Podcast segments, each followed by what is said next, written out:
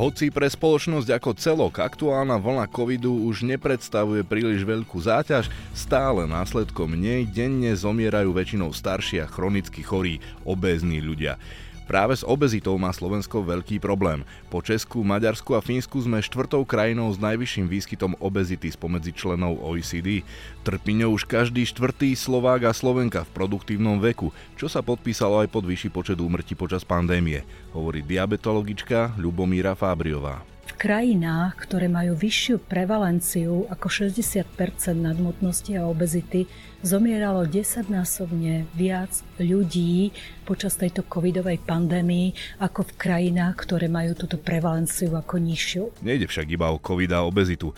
Už aj mierna nadváha až dvojnásobne zvyšuje riziko vzniku nielen kardiovaskulárnych ochorení, pripomína lekár Peter Minárik. Cieľom liečby obezity nie je len znížiť hmotnosť, to naozaj nie je len o tých kilách na tej váhe, ale aj znížiť chorobnosť, znižiť rizika závažných ochorení. Nie je to žiadna fráza, je to naozaj niekedy o živote a smeti. Počúvate podcast Denníka Pravda, sprevádzať vás ním bude Zol Rác.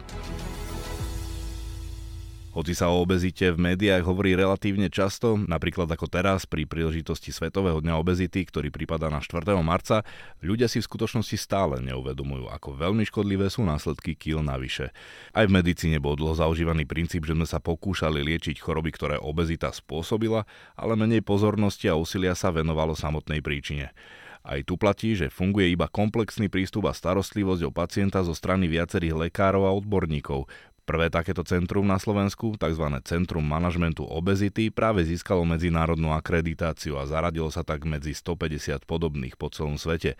Aj o ňom som sa rozprával s viceprezidentkou Európskej spoločnosti pre štúdium obezity, prezidentkou Slovenskej obezitologickej asociácie, diabetologičkou Ľubomírou Fábriovou.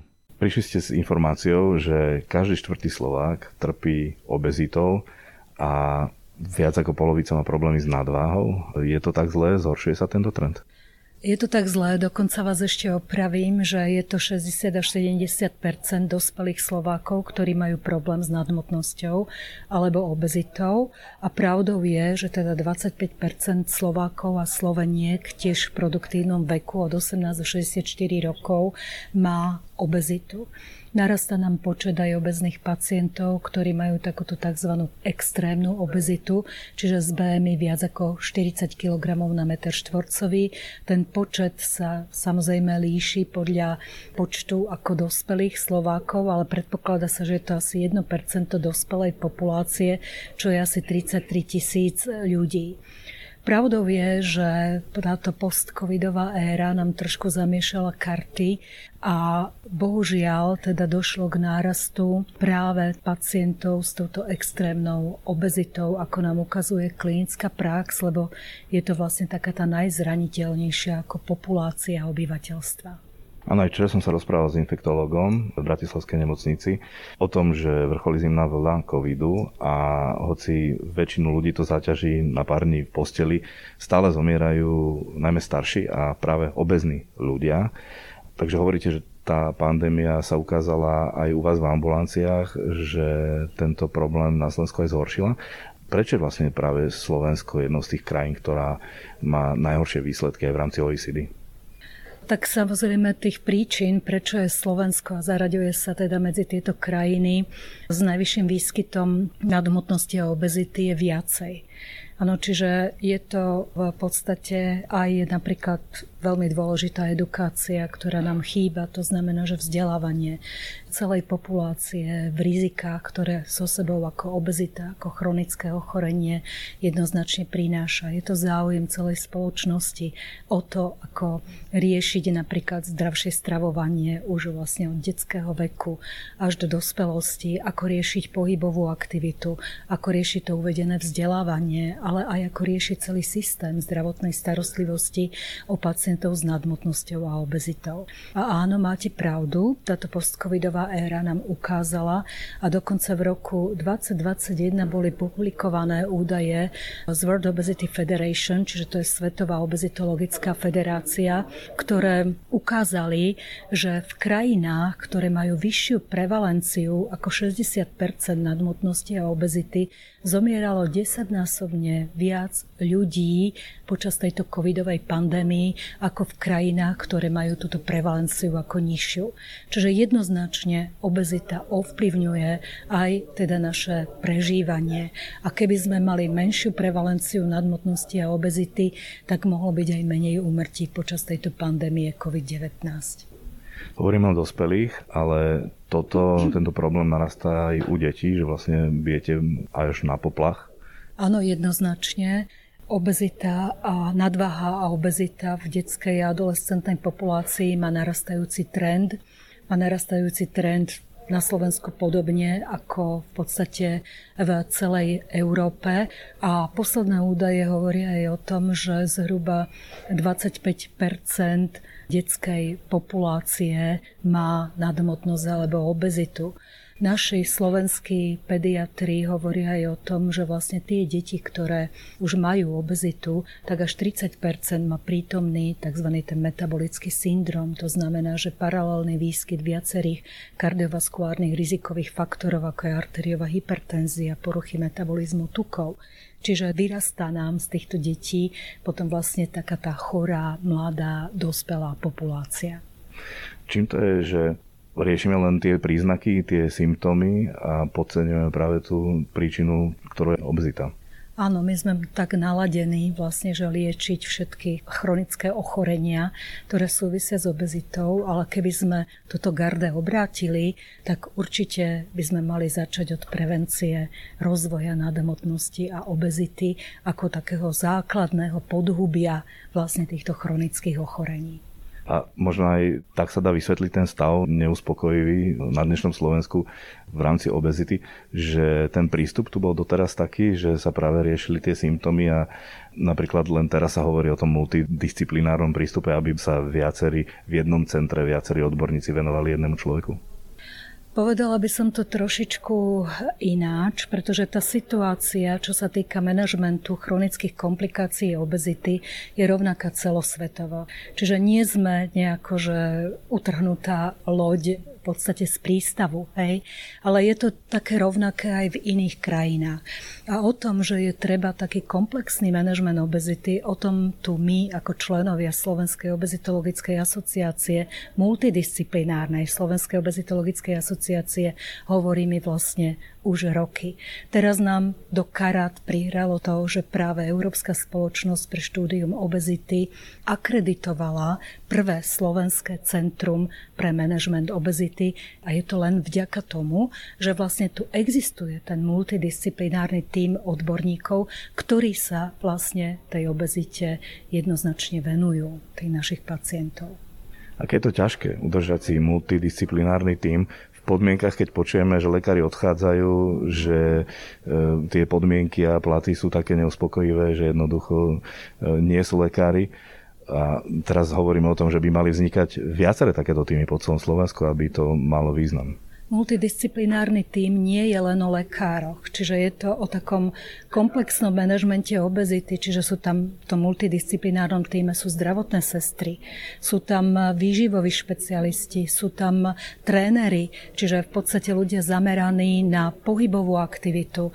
Samozrejme sú tam lekári, špecialisti rôznych druhov špecializácií, sú tam bariatrickí metabolickí chirurgovia, sú tam farmaceuti. A pravdou je, že v každej tejto oblasti ten odliv vlastne tých hlav alebo teda tých ľudí, ktorí sú ochotní sa tejto vážnej problematike venovať je a ako to vlastne prakticky funguje, že tieto centra budú vznikať nejak pod štátom, alebo je to v rámci súkromného sektora? Keď hovoríme o tom, že mali by, mal by ten multidisciplinárny prístup prevažovať, tak kam má ísť ten bežný človek, ktorý teda hovorím, že OK, mám nadvahu alebo mám obezitu, chcem to komplexne riešiť, kam mám ísť? No toto je dobrá otázka hlavne ťažká otázka s ťažkou odpovedou, pretože Samozrejme, tých hlastovičiek je, ale stále nás je málo, ktorí sa venujú ako manažmentu obezity. Tak ako som ukazovala na tom obrázku, že my sme stále v tej jednoduchej línii, ano, že ten lekár sa stará akoby o všetko. A je tam potrebné šérovať a rozdielovať si tie kompetencie, aby sme zvládali každú jednu oblasť súvisiacu s tou obezitou. A je to jedno, že či to vznikne pod štátom, alebo či to bude v rámci nejakých súkromných ako ambulancií alebo zariadení, ale pre nás je dôležité to, aby ho tvorili, e, tie centra tvorili ľudia, ktorí majú vzdelanie na to, aby manažovali pacienta s obezitou. Keď už hovoríme o tom, aký je u nás stav s obezitou a čo to všetko spôsobuje aj u ľudí, tak e, by sme mali hovoriť aj o tom, že čo s tým a aké chyby napríklad robíme práve v stravovaní, čo je asi základná vlastne vec spojená s týmto ochorením. Čiže tu mám už pri mikrofone odborníka na správnu životosprávu, keď to tak poviem, Petra Minarika. Áno, aj. Ja by som chcel sa vyjadriť tým chybám, čo sa týka stravovania. E, ľudia, ktorí priberajú progresívne na telesnej hmotnosti, sa spravidla viac alebo menej prejedajú. Možno to niekto nebude chcieť tak priamo počuť, alebo nebude s tým súhlasiť, ale to prejedanie nemusí byť iba aktívne v zmysle konzumácie príliš veľkých porcií jedla ako takého, ale môže byť aj pasívne. Tie porcie môžu byť aj úmerné, ale preferujú sa potraviny s príliš vysokou energetickou hustotou, príliš veľa tukov a cukrov tých potravinách a tie sa už konzumujú relatívne v úmerných množstvách, alebo niekedy sa kombinuje aj aktívne aj pasívne prejedanie. Čiže Môžeme byť konkrétni, aby sme si to vedeli predstaviť? Veľmi konkrétny môžeme byť a použijem dva príklady. Jeden príklad bude udeniny a druhý príklad budú syry. Máme 100 gramov trvanlivej salámy, ktorá môže mať 35, 40, 45, výnimočne 50 tuku, čiže v 100 gramoch 50 alebo 40% tuku a jej výsledná energetická hodnota vyjadrená v kilojouloch bude povedzme 2000 kJ, aj vyše 2000 kJ. Ale máme šunku, väčšinou teda hovoríme o hydinovej šunke, ktorá má 1 gram tuku a nie 40, alebo aj bravčová chudá šunka, ktorá má väčšinou 3 gramy tuku a výsledná energetická hodnota na 100 gramov bude u tých jedinových e, druhov šunky po 400 kJ a u tej bravčovej nech to bude 450-460, čiže tam 2000 a tu 350 až 450. Pri tej istej sítivosti, pri tom istom objeme bielkovín, lebo bielkovín tam bude okolo 20 gramov v tých 100 gramov. Čiže tá jedna potravina je nevhodná už vysokým obsahom tuku, vysokým obsahom nasytených masných kyselín, keď hovoríme o živočišnom tuku a príliš vysokou energetickou hustotou. A tá druhá bude na tom druhom pole. Sítivosť bude veľmi obdobná, pretože nasytí nás hlavne, hlavne e, bielkovinová zložka. U sírov a mliečných výrobkov by som prirovnal tvrdé síry, Emmental, Aidam, Gouda a podobné, s nízkostučným tvarohom alebo s cottage sírom. Cottage sír môže mať 2 gramy tuku, na 100 gramov, ale teda tie, tie trvanlivé síry majú podstatne väčší podiel, čo znamená aj energetická hodnota bude ďaleko cez 1000 a u tých cottage sírov bude 400 kJ alebo dokonca aj 370 kJ. A teraz je to o tom, že musí sa niekto, kto znižuje nadhmotnosť a redukčne sa stravuje, úplne vzdať toho trvanlivého síra, nemusí, ale porcia toho trvanlivého syra s vysokým obsahom tuku energie musí byť malá, povedzme 15 gramov, 20 gramov maximálne na jedno jedlo a porcia toho cottage syru, ktorý má veľa bielkovín a málo tuku a tým pádom málo energie, musí byť veľká. 100 gramov, 150 gramov. A nasytí to toho človeka ďaleko viacej, než samozrejme keby konzumoval tých 15 gramov toho, toho masného syra. Čiže takto sa to dá nejak vykombinovať a mám to overené aj u seba, že to platí. Nechcem sa vzdať tých potravín s vysokou náložou tukov a energie, tak si dám malú porciu symbolickú, aby som nezabudol aj chutia a doplním vysokou dávkou tej nízkotučnej mliečnej potraviny a samozrejme bohatou náložou miešanej zeleniny. Hovorí sa teda, a štatistiky to ukazujú, že každý štvrtý Slovák trpí obezitou alebo nadváhou, neviem teda presne, či, či obezitou alebo nadváhou. Čím to je? Či to je našou stravou, ktorá, lebo tiež sa hovorí o tom, že my máme dosť ťažkú, nezdravú, tú tradičnú stravu v ozovkách, tú slovenskú, že či to je tým, že ešte je v našich kuchyniach zaužívaný tento nezdravý typ jednak jedál a stravovania.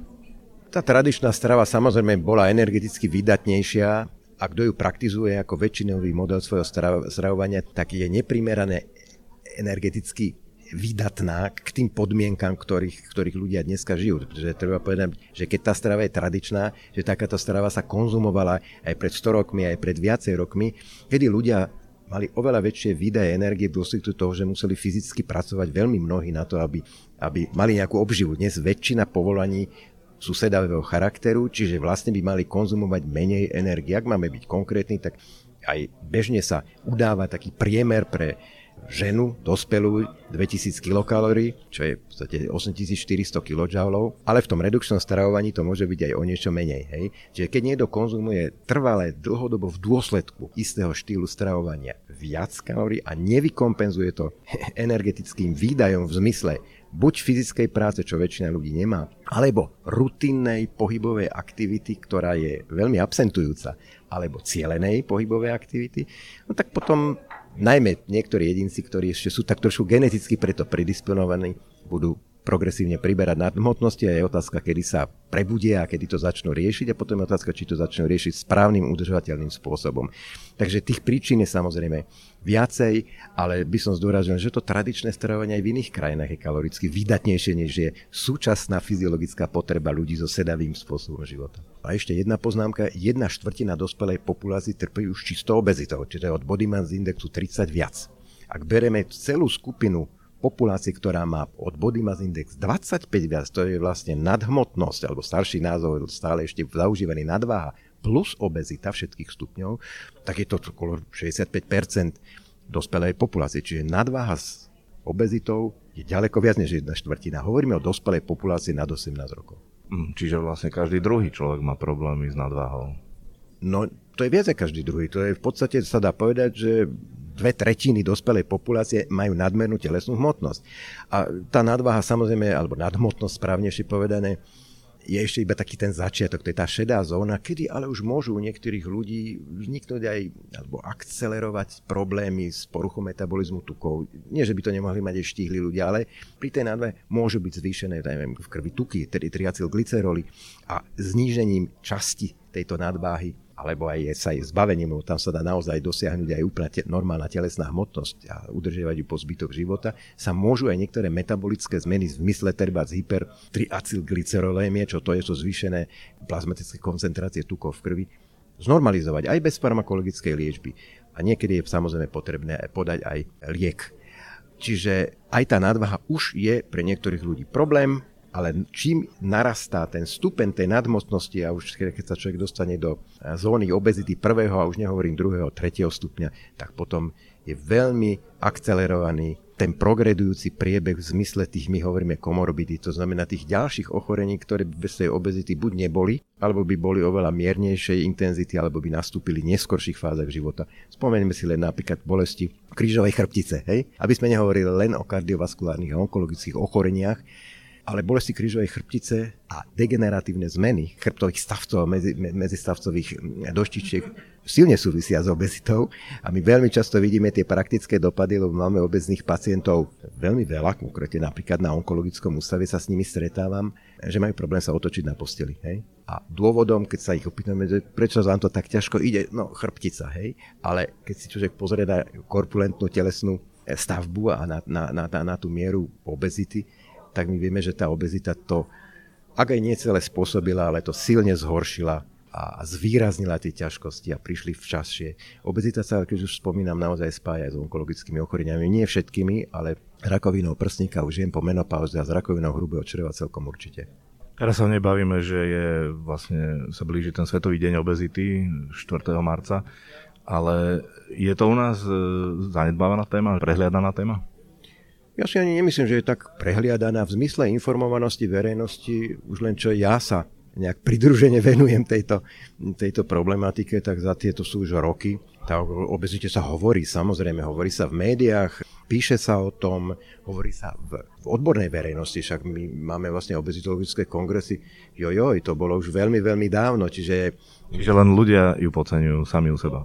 Áno, ľudia podceňujú, nie všetci, ale mnohí, čiže je tu veľký taký taká rezerva, výzva pre zvyšovanie zdravotnej gramotnosti aj v tejto sfére. Zdravotná gramotnosť je celkový globálny problém, ale jeden z veľkých teda problematik je aj to, aby ľudia nepodceňovali obezitu, aj tie ľahšie stupne a s obezitou súvisiace ďalšie ochorenia, napríklad tukovú prestavu pečenie. Nealkoholová tuková choroba pečenie súvisí veľmi, veľmi často väčšinou s obezitou, niekedy až s cukrovkou, diabetes mellitus druhého typu. Ale obezita je tam prítomná u veľkej väčšiny ľudí. Aj štihlišovek môže mať tukovú chorobu pečene, keď má poruchy metabolizmu tukov, alebo potom sú tie alkoholové, ale to je iná kapitola. A ja vidím, ako to ľudia bagatelizujú. Bagatelizujú to najmä vtedy, keď nemajú zvýšené pečeňové testy. To sú tie tranzaminázy AST, ALT, tak vlastne oni nemajú vôbec pocit, že tá pečeň je chorá. Ale tá pečeň je chorá a u časti, menšej časti, ale predsa len, prebehne tá, alebo, alebo preskočí tá, tá najľahšia forma tej tukovej choroby pečenie do progresívnej formy až do fibrózy a vynimočne až do cirhózy a zvyšuje rizika nielen pre sú samotnú pečeň, ale aj pre zvýšený výskyt tých nádorových ochorení, ktoré som spomenul. V podstate tie pacientky s karcinómom prsníka, ktoré sú obezné, majú všetky tukovú pečeň. Takže je to prepojené a je to riešiteľné, čiže nie je to niečo, s čím sa treba zmieriť, že je to tak a ináč to nemôže byť, je to riešiteľné. No, vy sa práve aj s takými ľuďmi stretávate. Mnohých takto práve vedete tým procesom. Vy máte vlastne praktické poznatky, že to ide. Čo je v tom procese pre nich najťažšie? E, najťažšie by som povedal jednak tá motivovanosť tá motivácia samozrejme musí vychádzať z vlastného vnútra a ďalším problémom je byť pripravený na tú zmenu. Pretože prehovárať ľudí v stave nepripravenosti, kedy oni popierajú, negujú ten, ten negatívny význam, vtedy to nemá význam. Treba si počkať na tú fázu, kedy už, už oni v takej tej kontemplatívnej fáze toho zvažovania, dobre by bolo, mal by som, že vtedy musí prísť dobrý motivátor. To môže byť všeobecný lekár, to môže byť hoci kto iný, aj niekto. Osobný tréner osobný tréner, ale aj niekto v rodine, na pracovisku, dá sa do toho, alebo dajme sa do toho spolu. Veľmi dôležitým faktorom, ktorý umocňuje úspech, je tímová alebo párová terapia. Teraz myslím z hľadiska tých ľudí, ktorých sa to týka. Napríklad manželia. Máme tu dneska eh, jedného pána, pacienta, ktorý je súčasťou štúdie obezity a ktorý s manželkou redukujú nadváhu a ide im to perfektne. Takže aj toto, to sú všetko faktory, ktoré umocňujú ten úspech. Za úspech pokladáme udržaný úbytok telesného tuku, vyjadrený v body mass indexe, v meraní telesného eh, zlúženia štruktúr, meraní obvodu pása,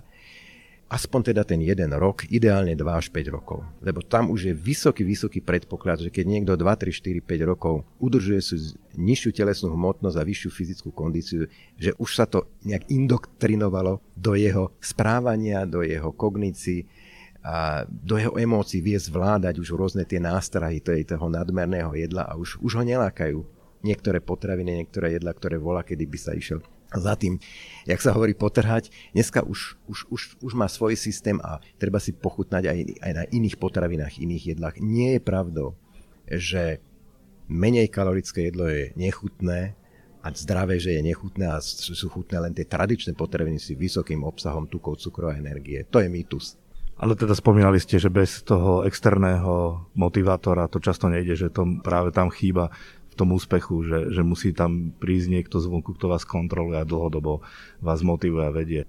Áno, je to, je to potvrdené aj štúdiami zo zahraničia, že ľudia, ktorých sa to týka a ktorí sú pod dlhodobou externou kontrolou, majú štatisticky významne vyššie a lepšie a dlhodobé udržateľné výsledky ako ľudia, ktorí sú na to odkázaní len celkom sami na seba. Ale to neznamená, viete, štatistika nikde o tom, že buď čierne alebo biele, aj ľudia sú takí, ktorí ktorí to dokážu zvládnuť aj sami, ale by som to neodporúčal už len preto, že obezita je naozaj aj choroba je to už uznané ako chronické ochorenie, ktoré podmienuje výskyt, zvýšený výskyt iných veľmi, veľmi závažných ochorení potenciálne so smrteľným koncom, jak napríklad tie onkologické ochorenia.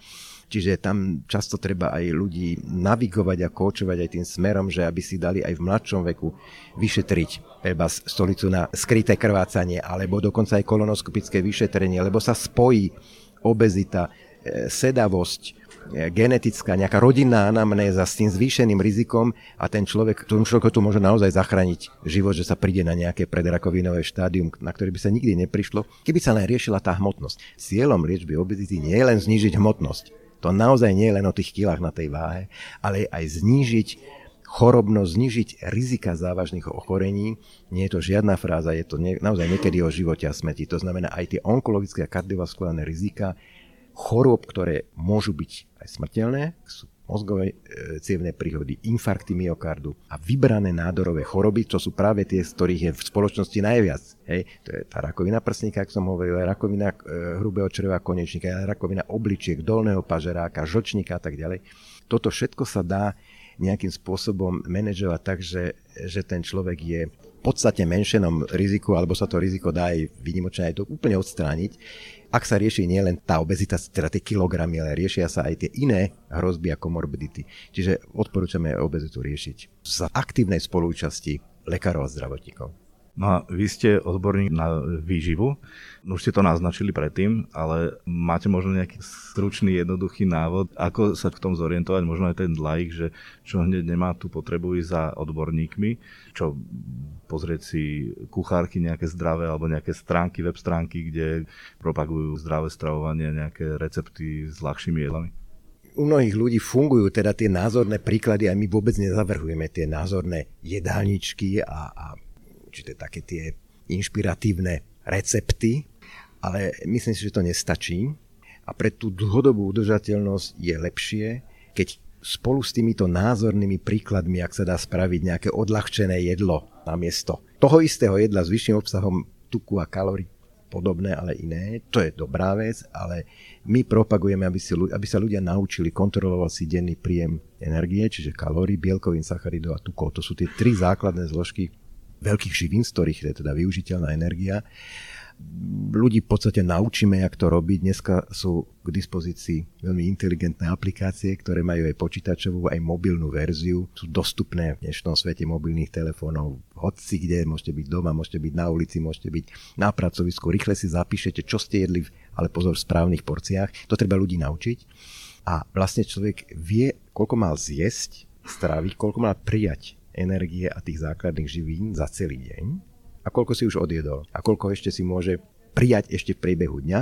A moduluje to samozrejme výberom správnych potravín. Existuje pojem potravinová nutričná gramotnosť a v takej elementárnej forme tá potravinová nutričná gramotnosť mal by ovládať každý človek. A to nie len s obezitou alebo s nadváhou, ale aj zdravý človek s zdravou hmotnosťou, pretože pozor, tie, tie, tie negatívne vplyvy nesprávneho stravovania sa netýkajú len obeznej časti populácie, ale aj ľudí s normálnou hmotnosťou, ktorí síce sú, nazvime ich štíhli, ale podporuje im nesprávne zloženie stravy, treba e, metabolizmus tuku a cholesterolu tým nesprávnym smerom. Alebo majú nedostatok antioxidantov v strave, majú príliš veľa proste určitých karcinogénnych zložiek v strave tým, že prednostňujú budeniny s vysokým obsahom určitých typov soli, ktoré zvyšujú tú tumorigenéziu. Čiže strava pôsobí buď pozitívne alebo negatívne a keď pôsobí negatívne, tak samozrejme hlavne cez obezitu. To je najdôležitejšie medzipojivo medzi tými ďalšími závažnými ochoreniami a, a nesprávnym stravovaním, ale aj bez tej obezity. Tie, tie nesprávne zloženie živín. Čiže je to o masných kyselinách, je to o cukroch, e, je to o tých antioxidantoch, tie tuky sú tam veľmi, veľmi dôležité. Viete, ktorým olej budem používať na varenie, či použijem maslo alebo margarín. A keď margaríny, tak aké. Čiže určite sa to nezmestí do jednej vety, ale zase nie je to také nekonečne zložité. A potom prídu tie príklady, lebo nakoniec si chce každý pochutiť, jedlo má byť požitok a nie trest, takže v tom konečnom dôsledku to musí človeka nasýtiť a musí ho to potešiť. Takže jedlo má zostať liekom, ale takým liekom, ktorý človek, človeku chutí. No to som chcel aj poznamenať, že znie to zložito, že by som si mal počítať kalórie a ešte aj typy tých živín, ale Napríklad jedna spevačka Anabela Molová teraz za rok schutla 40 kg a začala krabičkovou dietou, potom si už zvykla na e, ten typ jedál a to množstvo jedál a už to len tak od oka, ako by vie odhadnúť, že už si jednoducho dáva menej toho jedla, tých menej tých porcií, nezdala sa ani tých svojich obľúbených, niektorých menej zdravých, ale že jednoducho tak od oka to už tomu, prístupuje. Hlavne teda sa um, neprejedá, nie, nie je večer tie krabičkové diety, keď sú dobre zostrojené a sú kupované na dennej báze a je to väčšinou na celý deň mienené, to znamená od rania počnú s večerou končia, je to presne definovaný príjem energie a tých základných živín, tak niekomu to naozaj môže stačiť, nemusí nič si počítať, ale pozor, dneska aj ten, čo si to sleduje, nemusí nič počítať, počítajú to tie aplikácie, len človek tam musí zadávať, čo zjedol a v správnych množstvách. Podotýkam tie, tie, tie správne buď odvážené porcie, alebo už kvalifikovane, kvalitne odhadnuté, a to človek veľmi rýchle získa túto skúsenosť.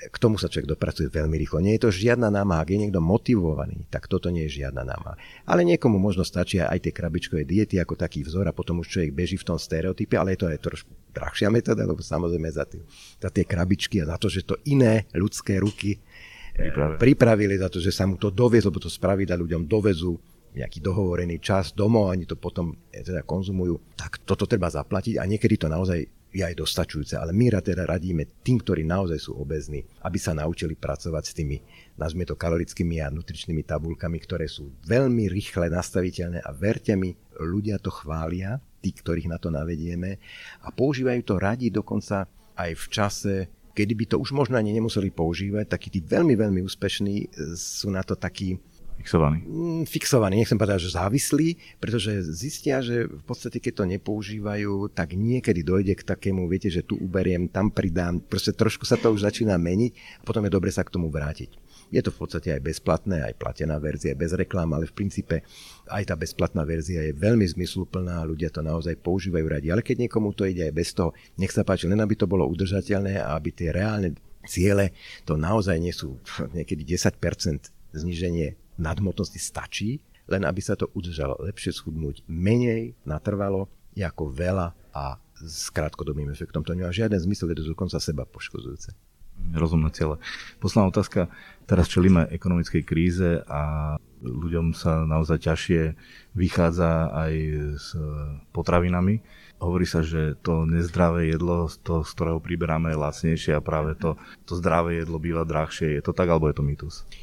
Niekedy je to tak, niekedy nie je to tak. Ja som si volal, kedy hľadal aj takéto práce. Samozrejme, keď niekto nemá na tú kvalitnú výživu, tak kupuje často lacnejšie veci. Viete, úplne stačí povedať biely rohlík a celozrný rohlík, v ktorom sú aj semiačka a v ktorom je aj hodne vlákniny, tak ten celozrný je drahší. To je jeden príklad za veľmi mnoho.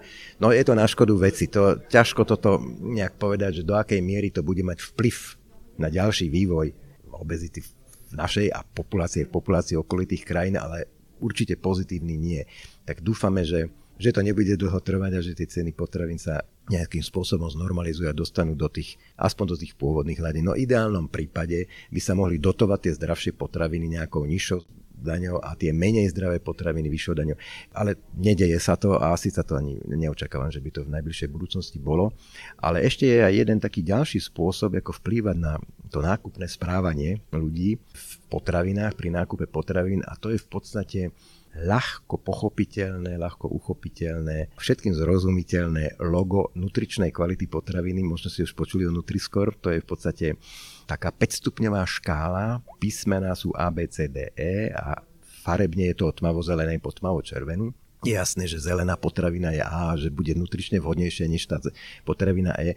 Malo to byť dokonca už schválené Európskou komisiou do konca minulého roku, teda hovoríme o roku 2022. Neposudzovala to Európska komisia, bolo to odložené. Bohužiaľ sa to trošku otála, odkladá, čo je na škodu veci, pretože bolo zistené v západoeurópskych krajinách, kde to už roky sa používa, ale nie ako povinná súčasť, ale dobrovoľná.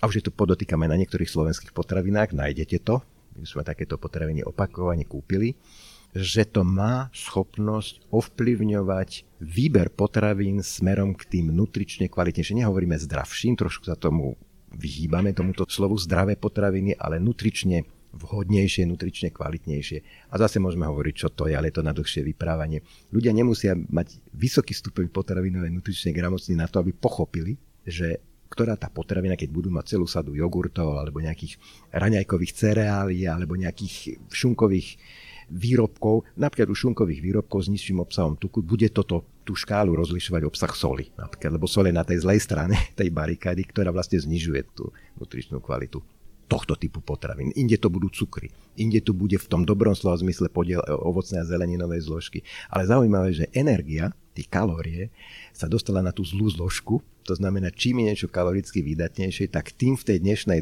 dobe toho sedavého životného štýlu mnohých ľudí v populácii sa tá potravina, sa jej rating zhoršuje. Hej. Takže ja môžeme nízkotučný jogurt bude mať už z pohľadu znišeného obsahu tuku a energie lepšie postavenie v, tej, v tom Nutriscore škálovaní než smotanový jogurt s vysokým obsahom tukov a energie. Takže budúcnosť speje k tomu, aby sme jedli menej, teda príjmali stále menej tej energie. Primerane. Primerane svojim fyziologickým potrebám a svojim fyzickým výkonom, ale zase aby sme netvarili, že budeme jesť menej energie a žiť sedavo naďalej, pretože tá pohybová zložka toho životného štýlu je rovnako dôležitá, jak tá stravovacia. To nie je, že on sa hovorí, že strava je 80% úspechu pri manažmente hmotnosti a pohyb 20, ale to si myslím je taký tradovaný mýtus. Ten pohyb je nezávislým, protektívnym, ochranným faktorom, ktorý sa nedá nahradiť len nízkoenergetickým stravovaním. Ten pohyb štartuje v organizme také metabolické a hormonálne pohyby, ktoré sa nedajú to stravou vykompenzovať. Takže je to naozaj súhra a harmónia týchto dvoch zložiek a potom prídu samozrejme tie návyky a tie, tie, tie zmeny, to odpodmienovanie, odvykanie od tých zlých návykov. To sa všetko dá. Niekedy je potrebný psychológ, ale veľmi často nie. U tých ľudí, ktorí sú tak pozitívne naladení a think positively, hej, dokáže, len si sa musí pichnúť. A to je to zase o konkrétnych príkladoch, ktoré by som mohol uviezť. Čo sa dá, jak sa dá zmeniť nejaký zlozvyk za iný zlozvyk, urobiť to 50 krát, 100 krát a už potom je to zafixované. A už to človeka nesie v tom lepšom prúde do tej lepšej fyzickej zdatnosti a nižšej miery nadmotnosti, než mal človek predtým a tým pádom človek je aj zdravší, aj má predpoklad nielen dlhšieho života, ale aj lepšej kvality života, najmä v tých posledných rokoch svojho života. Tam je veľmi dôležité. Viete, aj dôchodca chce byť zdravý dôchodca. A nie dôchodca, ktorý je v tom najťažšom prípade priputaný na lôžko a odkázaný na pomoc ostatných, ale ešte on by mal byť výkonný a mal sa ešte tešiť z dôchodkovského veku a nie naopak. To ste práve prezentovali, že veľmi súvisí tá obezita s tým, že v akom stave sa dožijeme dôchodku. Áno, v akom stave sa dožijeme dôchodku. Dnes sa, samozrejme, celkový vek prežitia sa predlžil aj na Slovensku, aj v iných krajinách, ale mám také tie grafy európskych krajín. Slovensko sa nachádza stále ešte v tej, v tej horšej, by som povedal, tej najhoršej štvrtine, čo sa týka, tak napríklad oproti priemeru Európskej únie máme asi o 3,5 roka nižšiu očakávanú, očakávané dožitie. Oproti najlepším krajinám máme asi 6-6,5 roka nižšie očakávané dožitie. To znamená, že to má samozrejme svoje príčiny a určite je čo robiť, pretože je čo zlepšovať, hej. Ale to je len jedna stránka veci. Druhá stránka je veci, že niekedy sa ľudia vďaka farmakoterapii a zdravotnej starostlivosti dožívajú vyššieho veku, než by sa dožili bez bez liekov, ale tá kvalita je už veľmi zlá. A už sa netešia tí ľudia tak tomu životu. Nemôžu ísť na výlet, nemôžu ísť na nejakú dovolenku poznávať. To sú už potom tie konkrétnosti, pretože by nevládali, by sa udýchali. Alebo dostanú závažné ochorenie iného typu a sú po operácii a, a sú nešťastní, ubolení, k čomu by nemohlo dojsť, alebo by sa odsunuli tieto závažné ochorenia, ich, ich štát, ich náraz do neskorších období života. Aj to je úspech. To viem, že vo Veľkej Británii si dávali takéto ciele vola kedy, a nie je to tak veľmi dávno, že proste odsunúť nástup onkologických ochorení u väčšiny ľudí od 75. roku života, tak toto tam tuším bolo formulované, čo je tiež veľmi dobrý cieľ, lebo je rozdiel dostať nádorové ochorenie v 60 alebo v 75, 6, 7 ročnému človeku. Nikdy to človek nechce, aby to takto vávažne ochorel. Ten vek naštartovania a tej, tej, tej zlej diagnózy je veľmi dôležité pochopiteľne, pretože tam sú ešte roky života, ktoré človek môže žiť bez toho zubného nádoru. Hovorí lekár, dietolog Peter Minárik, ďakujem za rozhovor. Ďakujem aj ja.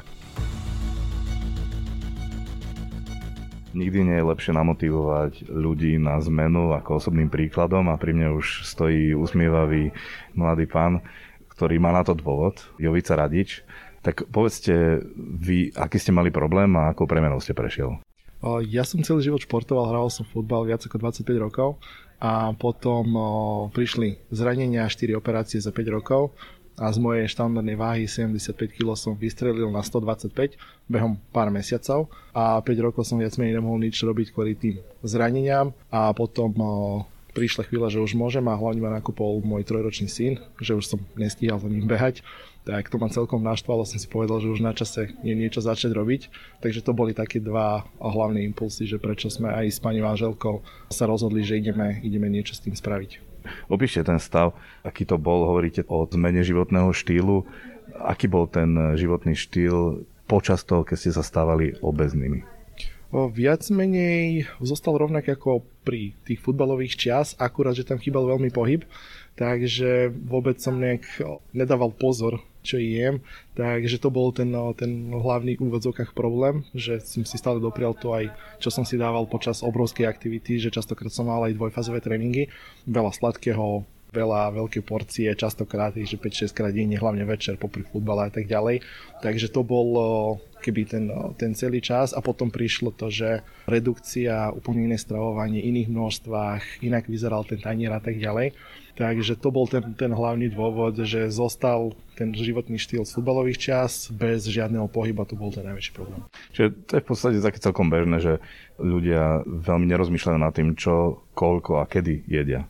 Presne tak, lebo nemal som tú potrebu predtým a potom, keď už tá potreba bola, tak som si ju neuvedomoval a nemal som informácie, že čo to môže obnášať, alebo potom, keď nastane ten problém, s tou obezitou, že aké ďalšie problémy z toho môžu, môžu byť. Takže tá vedomosť, žiadne informácie neboli a tým pádom som to akýby ani neriešil skôr. No skúste možno ešte opísať tie pocity, keď ste boli v tom stave možno, že povedzte mi, ak sa milím, ale mali ste aj také tie pocity, že ste sa už tým zmierili, že takto to je a budem len priberať alebo budem mať takéto problémy, že ste už nevideli veľmi nádej, že sa to môže zmeniť? U mňa to skôr bolo tak, tým, že moje sebavedomie hraničí s egom, tak nejak som neriešil, že čo si o mne kto povie alebo ako vyzerám. Nerobilo mi to nejaké komplikácie, nazvem to tak, o bežnom fungovaní v sedovom zamestnaní. Až keď prišiel syn a keď už som sa mal s ním naháňať, vonku sa hrať, podlízať nejaké hračky alebo niekde vyliesť s ním, tak to už bol problém. A vtedy už, už aj začali také aj nie že výčitky, ale už by som niečo mohol s tým robiť, lebo hlavne chcem s ním tráviť kvalitný ten čas, takže to bolo o, také, ale nemal som počas toho obdobia tých 5 rokov nejaké také stavy, že by som nejak bol nespokojný alebo že by som mal nejaké, nejaké problémy toho typu druhu, nazvem to tak. Ja som to ani nevnímal, že je to problém, až kým o, nenastalo to a potom, keď som sa vlastne dozvedel, že čo to všetko obnáša a aké veci môžu do budúcna nastať, tak už to bola tá hlavná kontrolka potom, že po tej zdravotnej stránke. A čo to všetko obnáša? V prvom rade je tam, alebo tam je obrovská dôvera voči všetkým tým ľuďom, ktorí sa o nás tu starajú. Že nikdy som neriešil, či to, čo oni nám hovoria, je pravda alebo nie, takže som to bral jednak jednej. A s tým súvisí veľmi, že je to časov náročné, lebo my s manželkou máme malé dieťa a pripraviť všetky tie jedlá, dostať sa na tréningy, jasličky a tak ďalej. Takže ten čas a disciplína to boli tie, tie dve veci, na ktorých trebalo najviac zapracovať, že mať nejaký program vopred. Väčšinou sme to robili na týždennej báze, naplánovať týždeň, že ako budeme robiť, kto bude viesť malého do jasličiek, koho bude brať. A do toho zakomponovať tréningy, robotu, takže čas a disciplína to boli tie dve najnáročnejšie veci počas tej premeny, nazvem to tak. Ak nás počúva niekto, kto si myslí, že by mohol tiež e, mať podobný problém alebo jednoducho cíti, že by potreboval toto zlepšiť, dá sa vyhľadať si kontakt na toto centrum a prihlásiť sa, čo človek musí splniť, aby sa sem dostal. Principiálne stačí sa prihlásiť a potom sa vlastne dostane do určitého procesu, kde sú konzultácie, kde sa potom nastaví individuálny plán podľa toho, ako je ten človek s časom, kedy robí, kedy môže ísť na tréningy. Tie tréningy sú do obeda, po obede, konzultácie sú buď osobne alebo online s nutricionistami, takže je to viac menej šité na mieru a stačí sa prihlásiť, dohodnúť a potom vlastne vytrvať. To je to, čo je naj, najdôležitejšie. A ešte jednu vec by som rád spomenul, o veľmi dôležité veci podpora, či už rodine alebo okolo, lebo ono to znie, že je to náročné, treba veľa vecí manažovať, ale pokiaľ je tam tá podpora, tak to je to jednoduchšie. Či už je to najbližšia rodina alebo potom okolie, že tá podpora hrá tiež veľmi dôležitú rolu. Čo financie? Dá sa to zvládnuť? Koľko to stojí? Určite áno, viac menej to nie je nejaký zurivý rozdiel. Keď si zoberiem môj príklad, keďže som sa stravoval väčšinou sladkosťami a týmito podobnými vecami a keď sme prešli na nazvem to, že zdravú stravu, lebo je to len redukcia, čiže nie je to žiadna dieta, len iné potraviny, takže v tom rozpočte to moc toho nespravilo, že by to bolo nejakých v našom rozpočte to spravilo nejakých 30 eur mesačne viac v porovnaní s tým, s tým predchádzajúcim. To je inak dobré, že hovoríte, lebo je taký mýtus, alebo teda ono to vlastne ani nie je mýtus, e, že tie zdravé potraviny sú drahšie, keď si už len zoberiete, ako som sa teraz rozprával s e, pánom Minárikom, že celozrný rohlík je drahší ako ten nezdravý biely, do, do, biele pečivo. Ale hovoríte, že dá sa to zvládnuť aj toto, hej, to stravovanie a to zmena životného štýlu na zdravší aj po finančnej stránke. Určite áno, o, zase hovorím, o, v našom prípade to bolo, že predtým aj tie porcie boli o mnoho vyššie, ako sú, ako sú tie dnešné a v väčších množstvách sa jedlo, takže keď si zoberieme, že áno, tie zdravšie veci sú o, drahšie podľa toho, že aké sú od nejakých drobných po výrazne rozdiely, ale zase keď to zoberieme na ten náš prípad, že sme to redukovali a z toho teraz máme, že nejaké normálne porcie, nazvem to tak, tak ten rozdiel finančný nie až tak, že by zrujnoval rodinný rozpočet, nazvem to tak. A čo sa týka toho prístupu sem, a spomínali ste starostlivosť odborníkov, tréningy a podobne, to asi stojí nejaké peniaze? Principiálne my sme sa dostali do štúdie, kde sme vlastne celý ten proces, keby mali zadarmo. Neviem presne, koľko stojí taká trojmesačná štúdia, ale ak mám správne informácie, okolo nejakých 75 eur mesačne, čo je si myslím celkom zaujímavá suma vzhľadom na to, že čo všetko tu dostávam od nutricionistu, po trénerov, konzultácie na, na dennej báze, trikrát do týždňa tie tréningy a naozaj, že súbor tých profesionálov, ktorí vedia, čo robia a sú ochotní pomôcť kedykoľvek, je to celé šité na mieru, takže ono to určite stojí, stojí za to. Áno, oproti, oproti komerčným službám typu fitness centra alebo osobní tréneri, tak je to stále lacnejšie. Určite áno. Dá sa to porovnať, lebo keby som chcel mať osobného trénera zaplatiť ešte niekde fitko, do toho máte ďalšiu osobu podobej nutricionistu, nejaký ten plán a na pravidelnej báze s tými ľuďmi pracovať, tak určite je to neporovnateľne drahšie v porovnaní s tým, že to tu mám ako jeden balík a čo, čo dostanem. Takže o mnoho, o mnoho je to tu lacnejšie ako celý ten súbor si keby spraviť niekde v súkromí a mať trénera, fitko, nutricionistu, lekárov, rôzne vyšetrenia, ktoré tu sú k dispozícii a hlavne tú, tú pomoc kedykoľvek, že sú ochotní reagovať, riešiť, dať spätnú väzbu. Takže naozaj stojí to za to. Záverom ešte, vy ste stále hovoríte na tej ceste, možno aj pre ostatných, čo sú také tie krízy, alebo čo je taká vlastne najväčšia potom výzva, keď už začnete? Tá disciplína, alebo častokrát človek sa dostáva do takých, nazvem to, že pokušení, či už je to nejaká spoločná grilovačka, nejaká rodinná oslava, Vianoce a tak ďalej, takže to sú také, že najväčšie strašiaky a tam je dôležité nepolaviť, ísť si tú, tú svoju cestu a dá sa urobiť kompromis. Napríklad my, keď ideme niekde na grilovačku a pomerne často chodíme, tak vopred oznámime domácim, že v akom režime fungujeme a čo sú akýby potraviny, ktoré môžeme, chceme, či už ich máme priniesť my, alebo oni ich nakúpia a vždycky to bolo pochopenie s tým, že áno, že OK, s tým nejakom procese akceptujeme, rešpektujeme, nie s tým žiadny problém.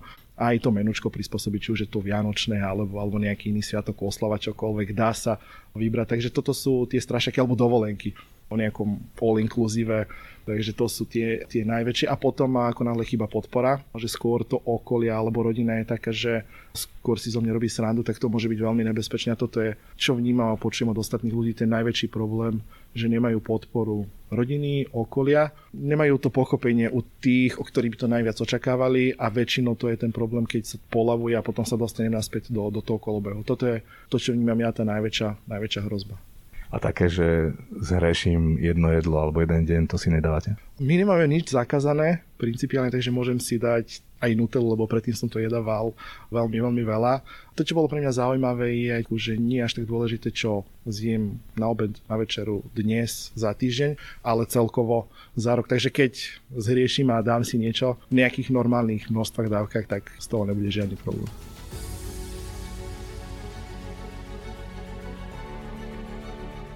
Sme v závere. Články k téme nájdete aj na webe pravda.sk. Počúvali ste podcast Denníka Pravda, ktorý pre vás pripravil Zol Rác.